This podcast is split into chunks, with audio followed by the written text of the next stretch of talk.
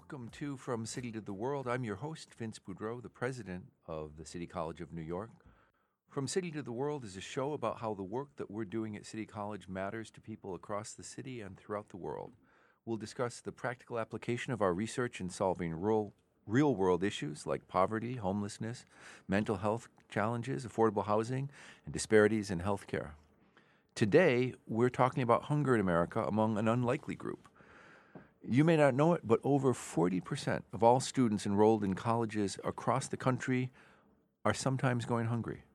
Data on this crisis has been collected by the Hope Center for College, Community, and Justice, and in the fall of 2018, the people there surveyed students enrolled in two and four year institutions about their access to affordable food and housing. And what they found after talking to 86,000 students um, from 123 colleges is that 45% of those who responded had some food insecurity over the, the, the 30 days prior to the question being asked them. 56 of them were in insecure housing situations at some time over the previous year, and 17% of them had been homeless at some point in the previous year. Here at CUNY, our numbers parallel that. Uh, there was a, a, a, story in the newspapers last year that said 40% of CUNY students had experienced food insecurity over the, the previous year.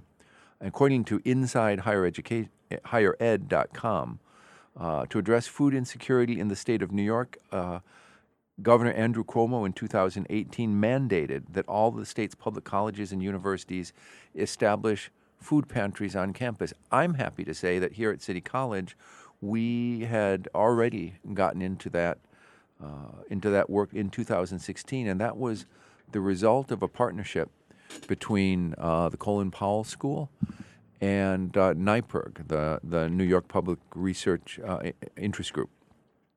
And this uh, food pantry in 2016 established a fairly small food pantry on campus on the sixth floor of our North Academic Complex, uh, what we call the NAC.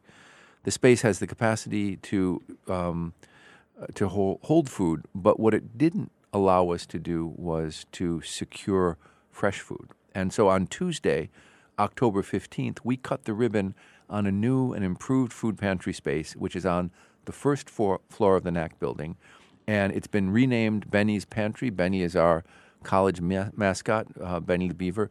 This new space has the capacity to store fresh food, to do more canned food, boxed food.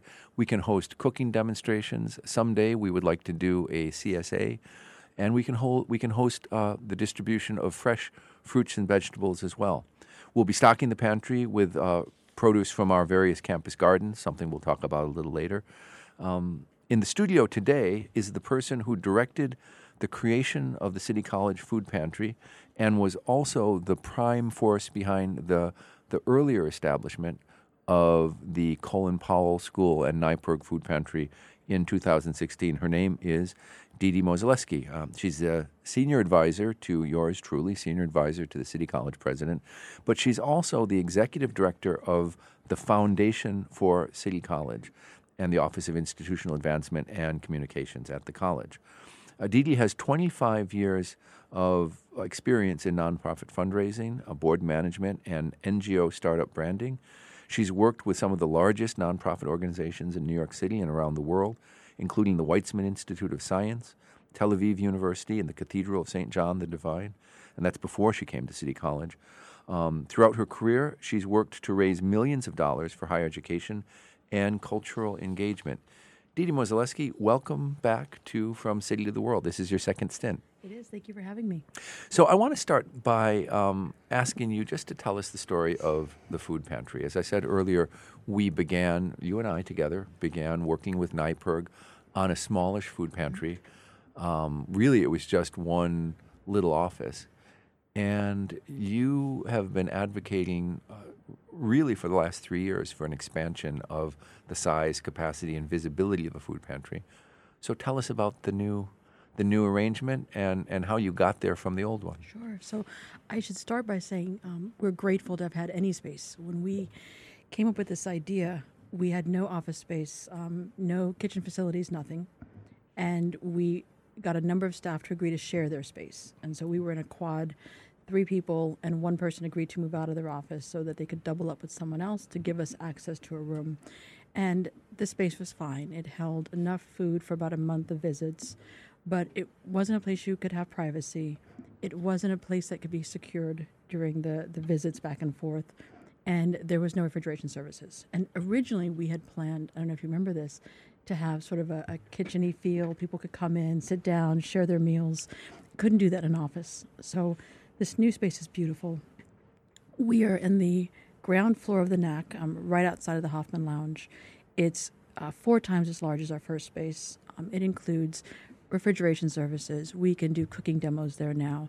We can hold six months worth of food. Um, we have cleaning facilities. We can take deliveries almost 24 hours now. We couldn't do that before. And with the increased visibility, we also anticipate seeing more guests visiting the, the, food pantry. So grateful to have had that first space, and even more grateful to have this expanded space. Mm-hmm. And You- oh, sorry, I just want to say, and I feel collectively the new space gave us a, a moment to talk to the entire campus community. I think even though the original food pantry was, the mission was that it was open to the college. Most people couldn't understand that if it was in someone's office, it could possibly be for them.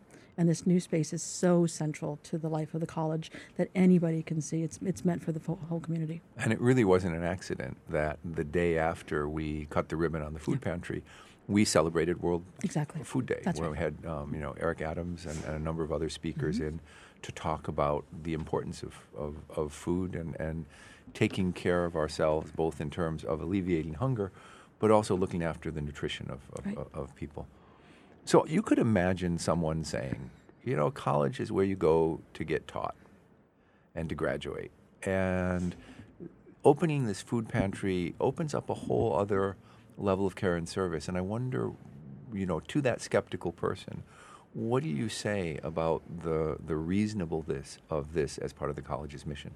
I think, and I don't think this is um, just for public universities, but I think for universities in general, publics in particular, the average person who has been out of college 20 years or more doesn't realize that many of our students come here and they come to us with lots of needs, not just to be educated in a classroom.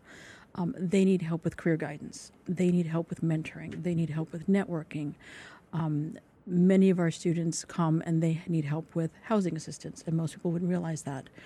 Um, our food pantry stocks baby food, and that's because we were asked very early on to be considerate to the parents who had small children and had no place else to get food. So from the very start, we always had something that was accessible for, for children of any age. And I think the the education that actually has to happen is less our students in the classroom and more to the general public. That a college community, you spend, most of our students spend at least 20 hours a week here.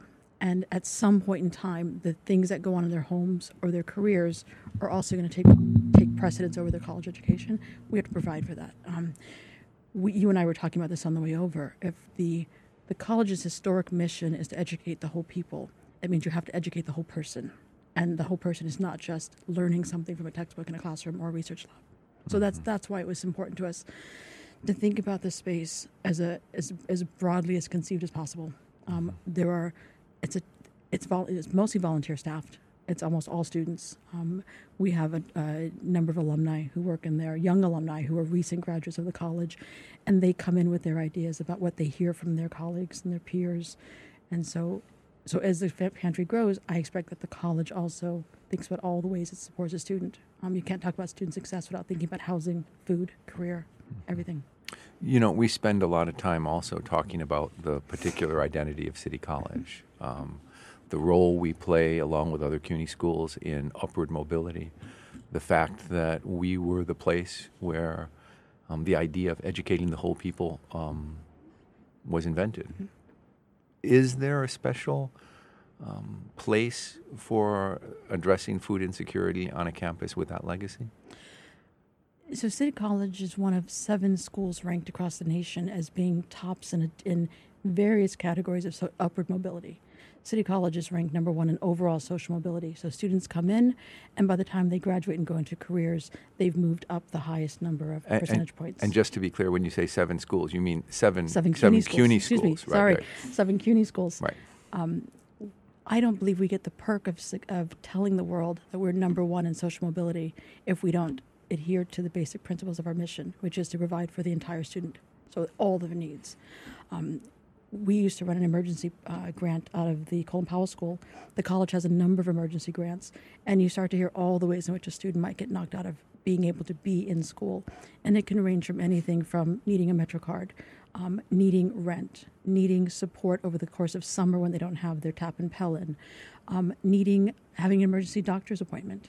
Um, And often, what we heard in, during the interviews of students was they were also the third thing down they said was i also don't have you know food to last through the month.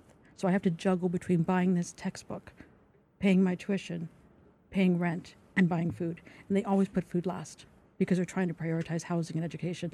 And what we're suggesting is it all goes together.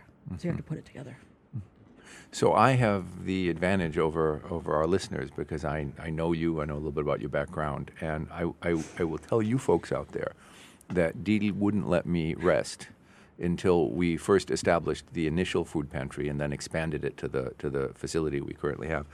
Um, so you're you're driven in this area, and I wonder if you could talk a little bit about your life and your history, and you know what gives you such a passion in this area of work.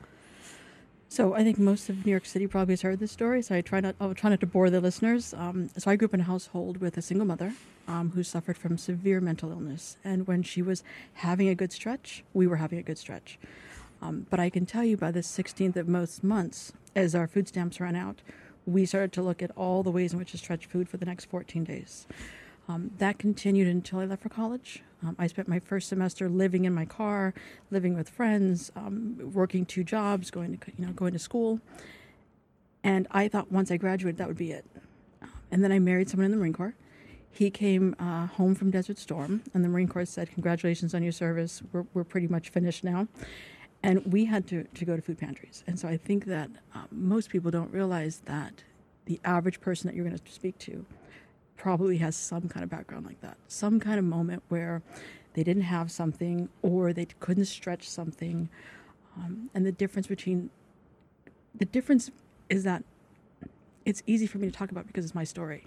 I think the public gets into a space where they believe they haven't. Um, I hear I hear this question a lot. How will you protect the anonymity of, of people who go to the pantry? And so I often say this: we have, you know, we have private days when you can go by yourself. We have a team of people who will go to the pantry and pick up food for you if you need. And we thought that was going to be the number one source of requests privacy. It's not been the case. Um, I'm asked more by strangers if there's a need for privacy than I have been by people using the pantry. I think most people who have who've been to the pantry on a single visit or multiple visits see it as a place where they're engaged. It's not, you're not supposed to be ashamed of going there. It's open to the college, right? Um, for me, I've had the experience of having to go for your annual certification at the welfare office and them asking, well, why are you dressed so nicely? Or, um, you know, your husband's in the Marine Corps, why do you need a food pantry? And we would never want that experience for someone else. And so for us, it's important to be open and offer privacy when it's needed. I, I, I want to circle back to this issue of, of, of shame and privacy. Let's talk a little bit about this issue of, of anonymity and shame. You know, the wasn't too many decades ago when electoral politics gave us the idea of the welfare queen. And the idea of the welfare queen was that this is somebody on public assistance who's happy on public assistance and will never get off public assistance because she has it too good. And, you know, built from that idea, we have, as a society, at least some people in our society, adopted the idea that, that need is a permanent state of affairs. And there is shame attached to that. And I wonder, uh, first of all, what do you have to say about that characteristic? Where do you, how do you think we allow ourselves to think that way? And, and what do we do as somebody operating a food pantry, but also somebody working in a college space to address this issue of, of, of the shame that's attached to how we have talked about need and poverty? So I should say this. I, I started by saying I grew up in a household that was a certain way.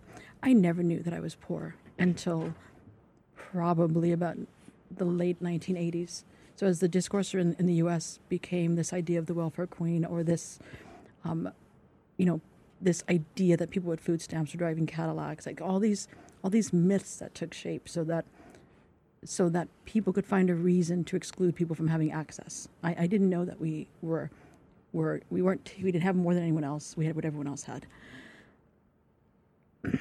I think about this because it's one more level of a of a of a, of a separation.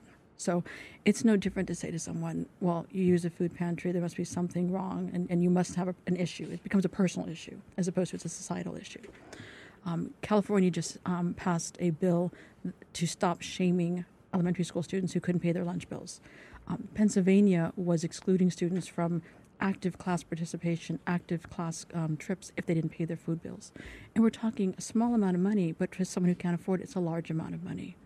And shame that they'd carry for the rest of their lives. Absolutely. You'll never Absolutely right. forget that you couldn't go to the museum or the ballpark because your parents couldn't pay fifteen dollars for lunch. So, so you take the shame, you take this idea that you should be ashamed because you don't have something. How far away from that is being ashamed that you went to a public university? So I went to a public university. I'm very proud of it, but I'm not networked in the way people who went to private universities are. So that's one more thing to keep me separated. Or the shame of I live in a borough that's not a popular borough, or whatever the thing is that we use to separate people. And the closer we get to thinking our connections are built through technology, the closer we become to not having any actual relationships. So if I can't see my neighbors, and if I live in a building as I have for 20 years, and I don't know my floor, they can't think of me as a person. They mm-hmm. just see me as somebody passing. So if I have an emergency or a crisis or a moment of need, they have no way of knowing that. But I guarantee you that all my Twitter friends know or all my Facebook friends know. But those aren't the people who can support me. And I think that in some ways shame is driven by the quietness, but it's also driven by this idea that you must be different if something. And today it's food. Um, next week it'll be because you couldn't afford your classroom books. The week after that it'll be because you didn't do an internship over the summer the way all your friends did elsewhere. And after that it's because you took a job as an entry level job when everyone else got career movements by legacy, you know, legacy ideas. And so, so that's why we're really careful about this. Um, when you cut the ribbon on the food pantry, you you made this comment about we're a community of give and take, and and we talk about this because you've heard some of our colleagues who we work with, or who are students or alumni or um, partners in this, say, I've also had to myself personally use this particular pantry, and I've also brought things to this particular pantry, Right. and I think that's fantastic. Yeah. And I wish everybody could talk about this, but we don't because it makes us it makes us personally feel different because someone else has personally excluded us from something. So, so we're really careful about this. Yeah, there's a, uh, you know, there's an idea that the categories of people who need and people who give are permanent categories. If you belong to one, you're going to be there for your whole life. But to have a student say, "I take food from the pantry and I give food to the Mm-hmm. pantry," you know, that's that's what you get an appreciation of if you have a deeper and more authentic experience of community. You see the same person in need one year who may not have need the Mm-hmm. next, and you recognize, you know, that can be me, and and and there's a kind of empathy that grows out of That's that right. experience. Um, so many of your partners in this project, I would say most of your partners in this project, are either students currently, Mm-hmm. or as you said, recent graduates. And I wonder if have have you noticed, do they bring a certain perspective or enthusiasm to the job? So I should say, even if I had said they couldn't work on this project, they would have done it. Um, uh, perfect example is last year we had a day of celebration for World Food Day, and the team that put it together, they were all either current students, recent graduates, um, in, in almost 50-50. That same team expanded this year, all still current students or, or graduates, and they produced three days of World Food Programming because for them, this is one of the most important things they do all year. Um, many of those same people also do the Giving Tuesday. So they're constantly thinking about how they can contribute an opportunity for someone else to come back to the college and, and support the college in whatever way. Speaking at the college, contributing to the college financially, volunteering at the college. Um, they think about this all year long. They they bring to the table the ideas that they hear back in their classrooms, um, the things that they didn't like when they were a student, um, the way someone may have made them feel when they were looking to navigate a bureaucracy and, and seeking some kind of help. And I watch them go out of their way to make sure that every interaction within the pantry, and we'll talk about later the gardens or any of the community work that we do, that it's inclusive, it's sustainable, it's um, it's shared widely, it's communicated, and they never think to exclude somebody from the conversation at any level. And I think it's fantastic. I'm not saying you have to be a student or graduate to do that, but the loyalty that they have to this college, it's it's so un, it's undying. Yeah, I mean the other thing that's really striking about it is um, it's it's beautiful, Yeah. right? I mean you have artists that have designed signage for it that that emphasizes the joy of, of sharing food, Right. and and that's a it's it's a real mark of this pantry, I think. Um, you have a second project. You just alluded to it on campus, um, ladies and gentlemen. Another project that um, I heard about for about two years before we were able to, to, to set it up. But you're also one of the moving forces behind what we're calling the urban garden at City College. It's not the only garden that we have, but can you talk a little bit about the relationship between our adventures in gardening and and, and the food pantry? So I, I should say there's we were probably a little late to the gardening um, universe here. There were already at least two other pretty significant garden movements on campus, and there's also a CCNY Green Initiative that uh, I only recently learned started under uh, President Williams' tenure here. Um, what we wanted was a garden that was originally dedicated to the pantry. We, we wanted a place where we could provide our own fresh food back to the pantry. And we were finding it too hard to connect to organizations that would do food deliveries. And so we thought, okay, well, let's, let's attempt this. Um, we have a fantastic partner in NYPIRG. We had a number of people who wanted to get this done. And at the exact same time, the Moxie Initiative came online. And there were faculty and staff in that initiative who wanted to open a teaching garden. And let me just say, the Moxie Initiative is a new initiative on campus, uh, funded by the, the Zahn family and the Moxie Foundation, to establish a fund that would help teach and support faculty members to teach classes in a way that's more engaged. So that may mean deeper engagement with community organizations, bringing students through more problem-based learning, and and more project-based learning. And and and so, uh, as, you said, this was something. Uh, this idea of gardening was something that Moxie Initiative faculty um, fastened onto very very early on. Absolutely. So we, you said two years, actually three years from the day we thought of it to the day we launched the gardens. Um, we had a pretty big launch. Um, people from across the campus came, planted in the in the space. Um, people over the summer worked the garden. We just had a harvest day. I think actually had our harvest day in time for World Food Day.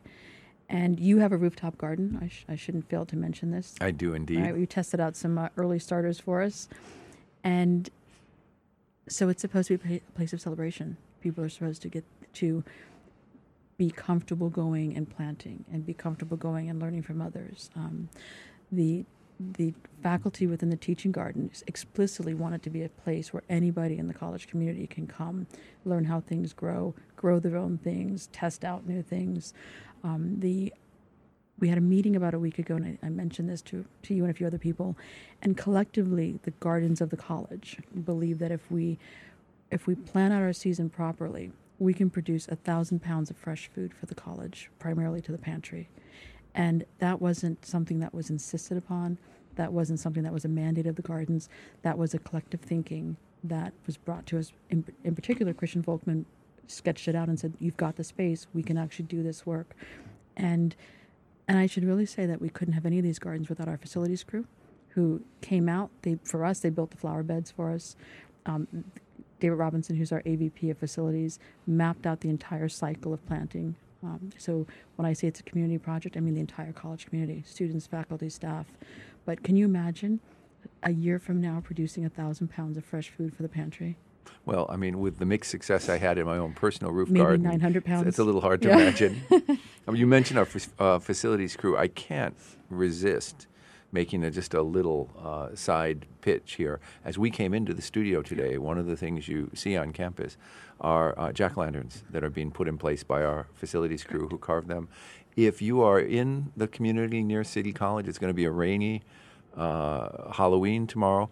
But we have City College Scarefest, which begins at five o'clock, runs to five o'clock ish, runs till ten o'clock, and what we have is in our secret tunnels, filled with our historic gargoyles, we have some really scary stuff, and some candy, and some prizes for jack o' lanterns. And so, if you haven't heard about Scarefest, and A silent disco. and a silent disco. So if you hadn't heard about Scarefest and you're not super enthusiastic about going out in the rain tomorrow night, come to City College. We are we are open to everybody for Scarefest, and it's going to be a, a, a lot of fun.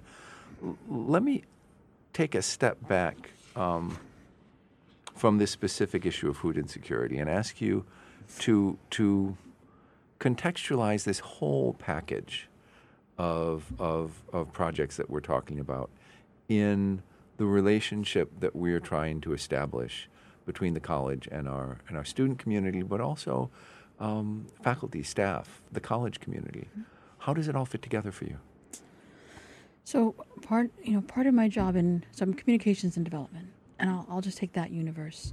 Part of the job is to a identify what an issue is, so learn about an issue, research it, understand it inside and out.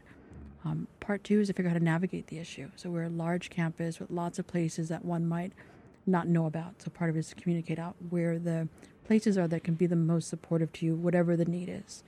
Um, but I have to say, one of the areas that lots of us forget is that we have a, an alumni body of est- an estimated 100,000 alumni um, who, in some way or another, are active either by receiving information or sharing information or supporting the college or volunteering at the college.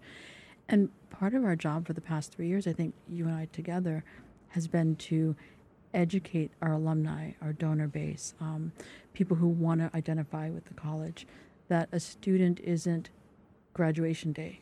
A student is every single step they take when they get here. Um, a faculty member and a staff member, every single step they take while they're here. And to help them understand that these are the, um, we have lots of ways to be supportive. We have lots of ways for other people to be supportive, put those two things together. So, you know, using the garden, for example, we did, you know, public outreach. We shared this with all of our various boards. We shared it with City Council. We shared it with the New York State Board of Regents because we thought it was important that anybody who should be interested should know. But a lot of it, I have to say, is even even as we educate our campus, a lot of it is educating our, our, our people who support us in various ways. Um, it's part of the college's mission to to provide access to excellence, and that means everything that a person does here has to be a, a quality experience, has to be supportive, has to be engaging, and has to be considerate and well thought out. And that's kind of what these projects have been about. I mean, I have to be honest, Scarefest came from this as well. We thought that it would, what better use of the college campus than to show the, the community at large that regardless of what age you are, there's a space here for you. Mm-hmm. So, mm-hmm. Well, we're pleased to welcome Deborah Hart from the Borough of Manhattan Community College to our conversation. Ms. Hart has a master's degree from Lincoln University and a bachelor's degree from our own Hunter College. She's currently a candidate for a doctoral degree at St. John's University. She's worked in human services and social work for the past 30 years, specializing in program development and implementation with a strong emphasis on administration. She's also created social service delivery systems that serve a diverse population in private as well as public sectors. And she's currently the student life manager for the single stop program at BMCC, where she helps students address barriers to their education. She's a strong advocate for student services and ensures that students receive the highest quality service possible. To that end, she spearheads the creation of the BMCC's um, Panther Pantry, um, which I assume doesn't serve panthers, it serves food. Um, Ms. Hart, welcome to From City to the World. I'm really grateful that you're here today. Thank you so much for the invitation, and um, I bring greetings from the Borough of Manhattan Community College. Fantastic. We are we are um, pleased to share an island and a system with you. Um, let's start by by um, having you tell us something about how you're addressing food insecurity at BMCC. I mean, are there you know one thing I'd like to tease out are are there differences in the way um, you the needs you encounter down there um, manifest themselves and what you'd expect to see at a place like CCNY? Right. Um, so when I started at BMCC in, in 2010, one of the things that uh, was occurring is that the college was already addressing food insecurity among our students. Mm-hmm. Um, and they were doing that through vouchers for the cafeteria, they were doing that through supermarket gift cards for our students. Um, but when I started, what I realized was that we needed to have perhaps a more visual um, representation of service to our students. Mm-hmm. Um, and so almost immediately, conversations began with um, my vice president, uh, Marva Craig, whom you may know. Um, and um, she has been a tremendous advocate to ensure that we locate the space where this could happen. It took a little while because, you know, as planning anything, any kind of program, um, you need the partners, you need the funding. and so uh, about a year and a half ago, we were fortunate to identify the space on the campus, to identify funding from Petrie and BMCC Foundation, United Healthcare, through some proposals that we've written. Um, and we were able to open our Panther Pantry. And so mm-hmm. it's probably one of the proudest moments in, in all my 35 or so year career in providing services um, to various populations uh, because it, it addressed a tremendous need, not only really among our students, but for their families. So that when we provide the service to our students, which at this point it's about a thousand of our students have taken advantage of the service, um, but we provide for up to three family members. So students wow. are walking away with bags and bags of food for three days, three meals a day. It's an enormous amount of food, something like six or seven tons of food that we've distributed so far. Um, and you know, so so I it was probably one of my greatest moments in my career to just to astounding. be able to do that. That's yeah. astounding. Yeah. You know, we started the program by talking about CUNY-wide issues right. in, in, this area, and and and these surely mirror the food insecurity issues that exist in the broader society. I wonder if you could talk a little bit about the evolution of need in American society with all your background in social service administration and, and how that is reflected on our campuses. On our campuses. Well, you know, um, it's interesting because my dissertation is actually going to be in uh, food, food insecurity um, on the college campuses. I'm actually looking at the use of food pantries mm-hmm. uh, across CUNY. Um, and so, you know, in, in doing some of the research that I've done, the the beginning of addressing food insecurity started around the, the Great Depression. Um, and at that time, the introduction of food stamps, uh, food programs, food assistance programs from uh, President Roosevelt. Uh, and that sort of continued in terms of America responding to some degree to hunger in, in our society. Um, but one of the, the, the, the, things that it's morphed into is the SNAP program, um, which at times, you know, is not as helpful to our students because of the policies that are connected to them. Mm-hmm.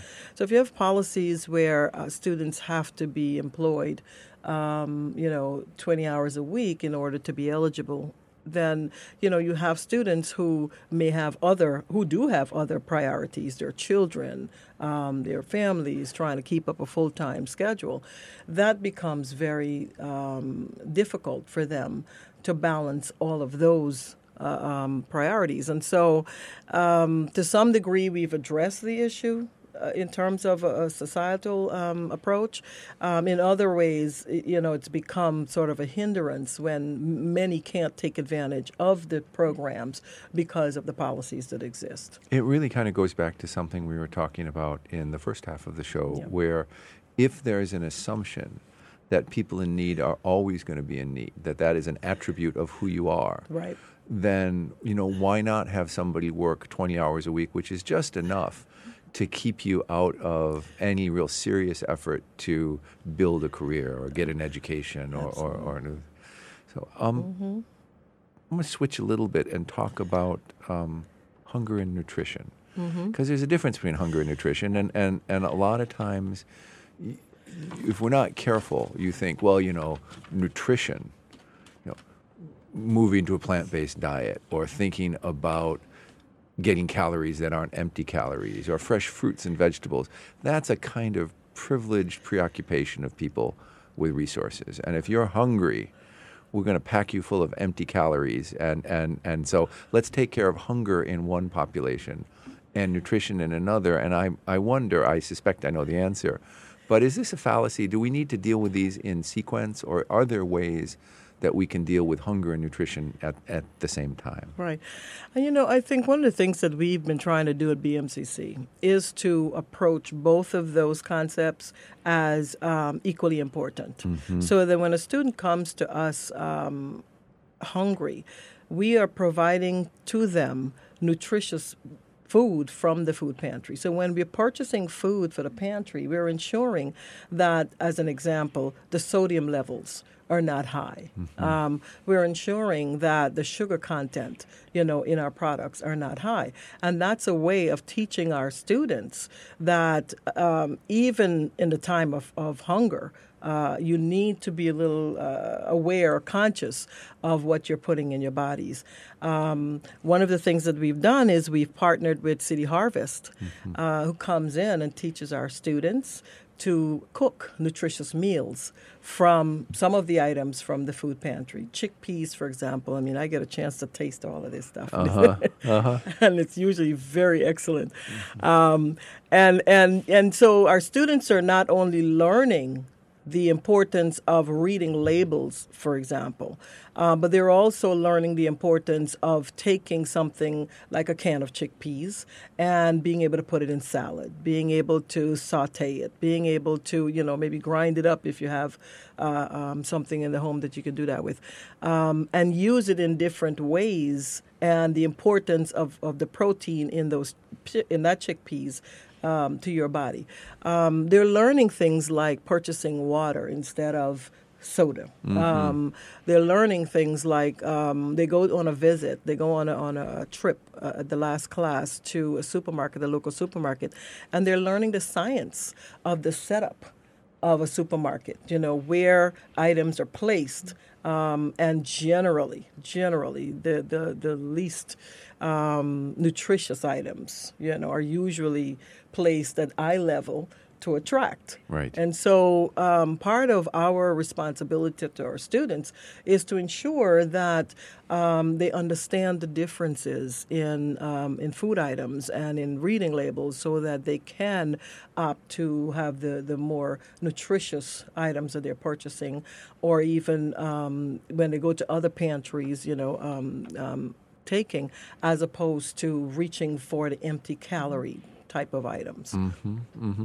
I want to I want to dig a little bit deeper into this question of you know you hinted at it when you talk about the layout of a supermarket, right. but there's a difference between being uneducated and miseducated. Right.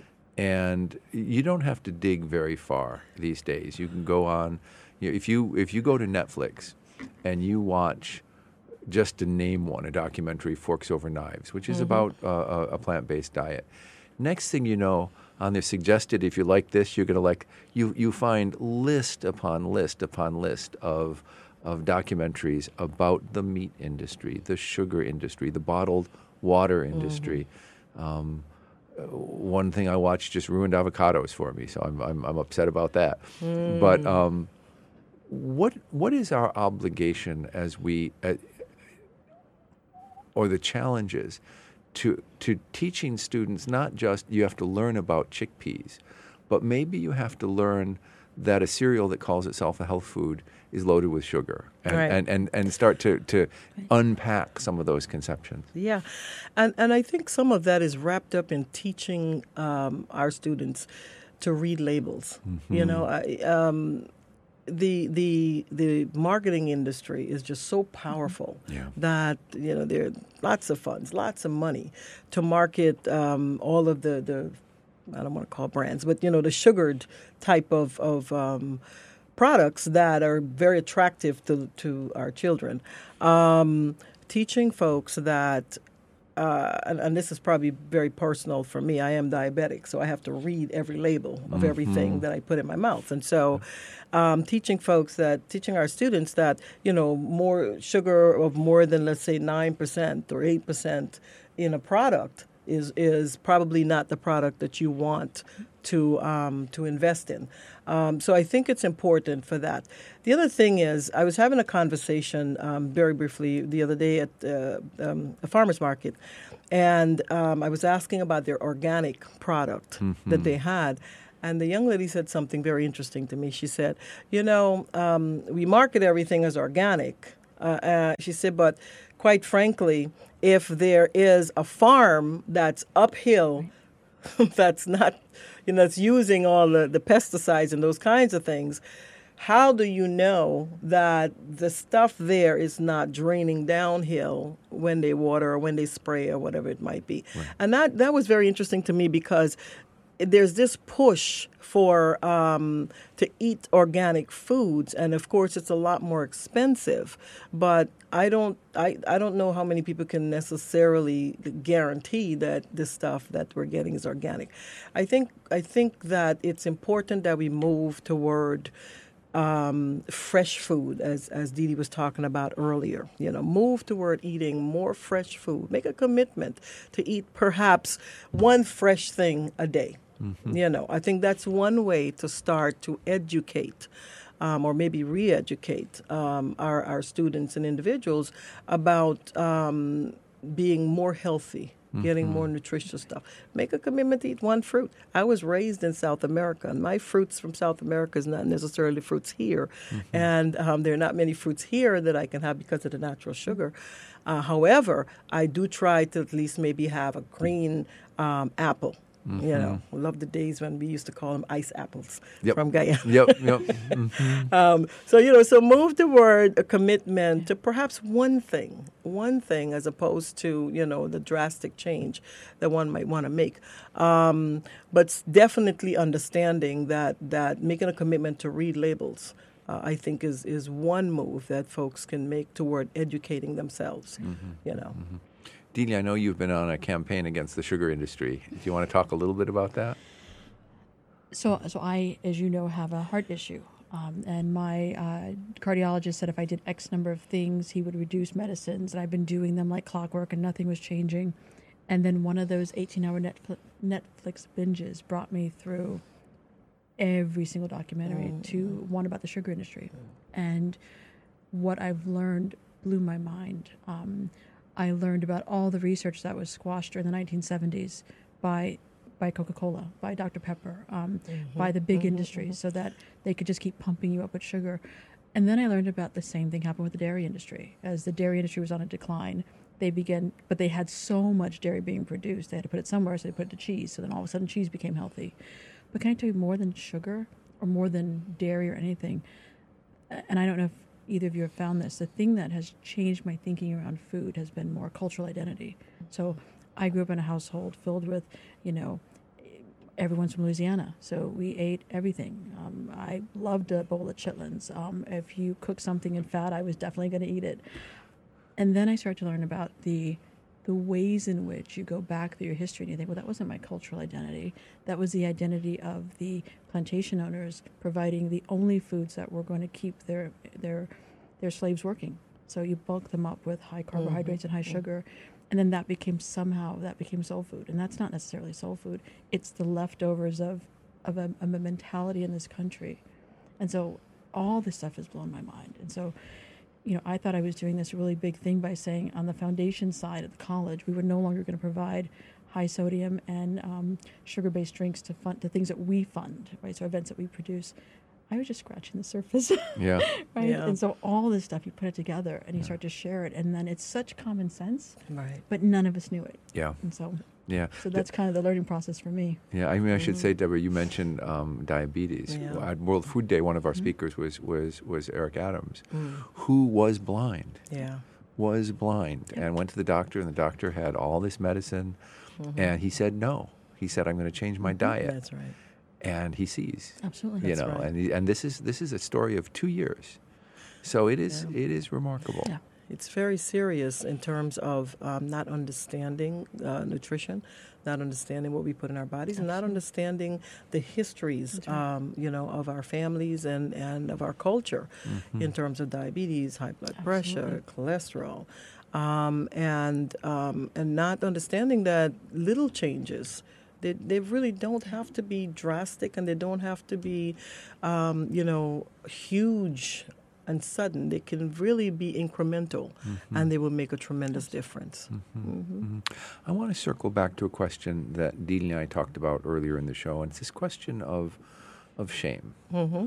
And this question of, uh, y- y- you know, if you need help, is it embarrassing to to get help? And I wonder how you handle that at, at BMC.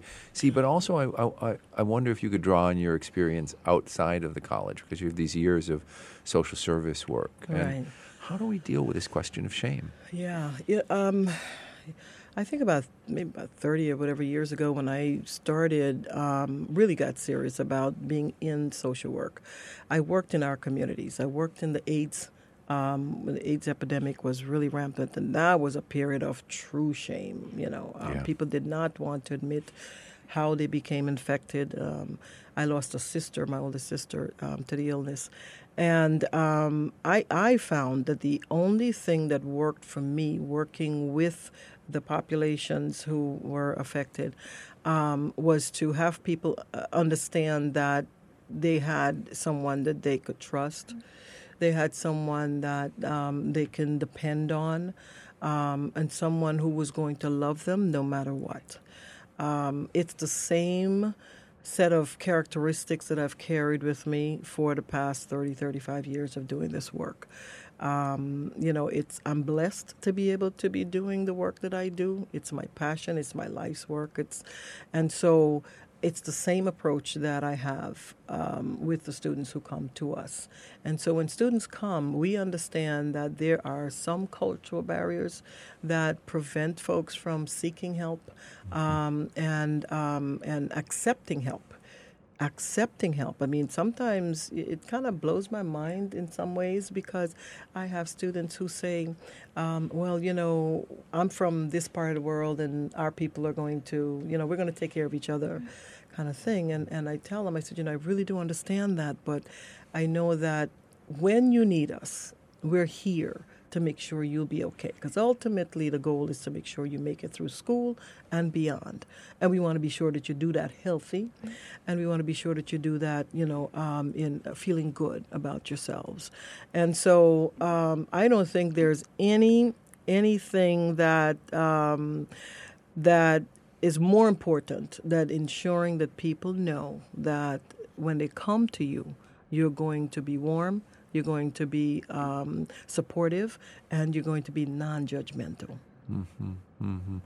I want to talk with both of you um, about the relationship between this work and our student success mission. I, I just have been reading, the Chronicle of Higher Education did a, a, a bound report called the, the Truth Behind Student Success. And they, they, they divide it up into four categories. And the first is, do we have the data that we need? And the second is, you know, are we in the classroom teaching as effectively as possible? And the third is, um, do we have the academic supports that students need, like mentoring and tutoring and, and all this? But the fourth section is about supporting the whole student. And one of the things that comes out in there is that students who feel like they are that they are acknowledged, that they're cared for, that they're being taken care of, that somebody is paying attention to them, graduate at a much higher rate. They they they stay in school at a much higher rate. And so I wanted so that's not the answer to my question, but it sets it up. What's next? How do you build on this and link it back into a student success mission, both at the senior college level and, and mm-hmm. at BMCC? Mm-hmm. So I, I will say for city because I hear this often. I we have to find a way to get people who support us to stop saying things like, um, "This belongs to someone else to fix." Whoever the someone else is, um, it belongs to a city agency, or it belongs to a state agency, or a federal agency, Or a high school? or high school or an elementary school. Um, the students who come here came from the high schools that we're already saying are under resourced, came from the elementary schools that we already know are under resourced. And so, for as, as colleges across the, the country, we have to figure out a way to change the tenor around higher education and education in general. I think we we forget that you know there's there's this anecdote that in elementary school uh, I think it's 70% of New York City students. The reason why they don't like to close for snow days is because 70% of New York City school children rely on two meals a day from New York City public schools. And that's why they're so reticent to close um, on snow days. Well, it's anecdotal, they have data, but it's become this story that we tell each other. But it's indicative of the fact that we have a million plus students, and of those million students, they're hungry.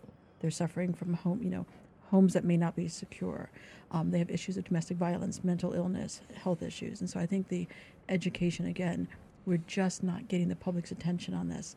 And I think you and I talked briefly yesterday.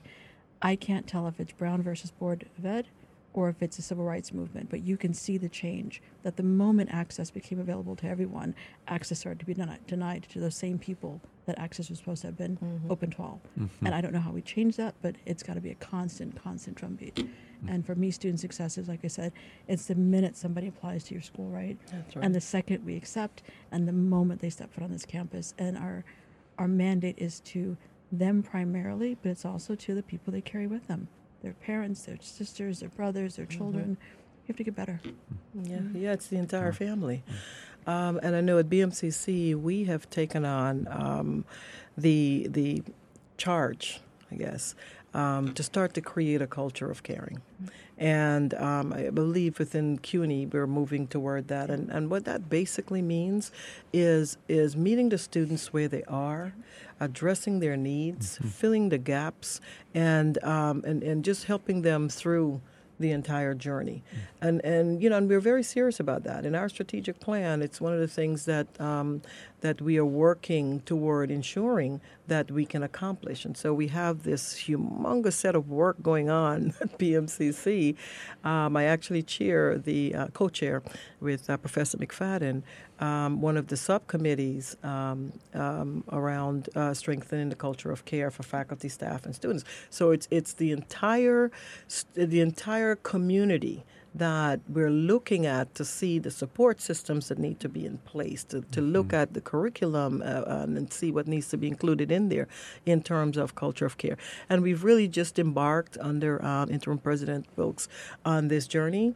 Um, and so early next year, we should have some reports mm-hmm. that um, I know will produce some phenomenal work because just in this short time that we've been doing this, the committees are very serious about looking at all of the issues, looking at all all of the ways that we can help our students to succeed, our f- support our faculty, as well as our staff. And they're very serious about you know producing some um, good recommendations out of this. And so um, part of the success for students is the success for faculty and staff Absolutely. as well. Mm-hmm. You see, um, and so it's that entire um, it's, it's the entire um, you know journey for all of us to ensure that our students are successful. Mm-hmm. Yeah. Well, listen, this has been a, a, a, real pleasure talking to both of you and learning about the good work that you're doing on, on our, our two campuses. I'd like to say to everyone outside the studio, thank you for listening to From City to the World. Um, special thanks to our guests, Dee Mozeleski, the Executive Director of the Foundation for City College, and Deborah Hart, Student Life Manager for the Single Stop Program at BMCC, and the founder of the Panther Pantry. I love that name. The show is produced by Angela Harden and yours truly, Vince Boudreau. I'm your host, Vince Boudreau, president of City College. Thank you, everybody. We'll see you next time on From City to the World.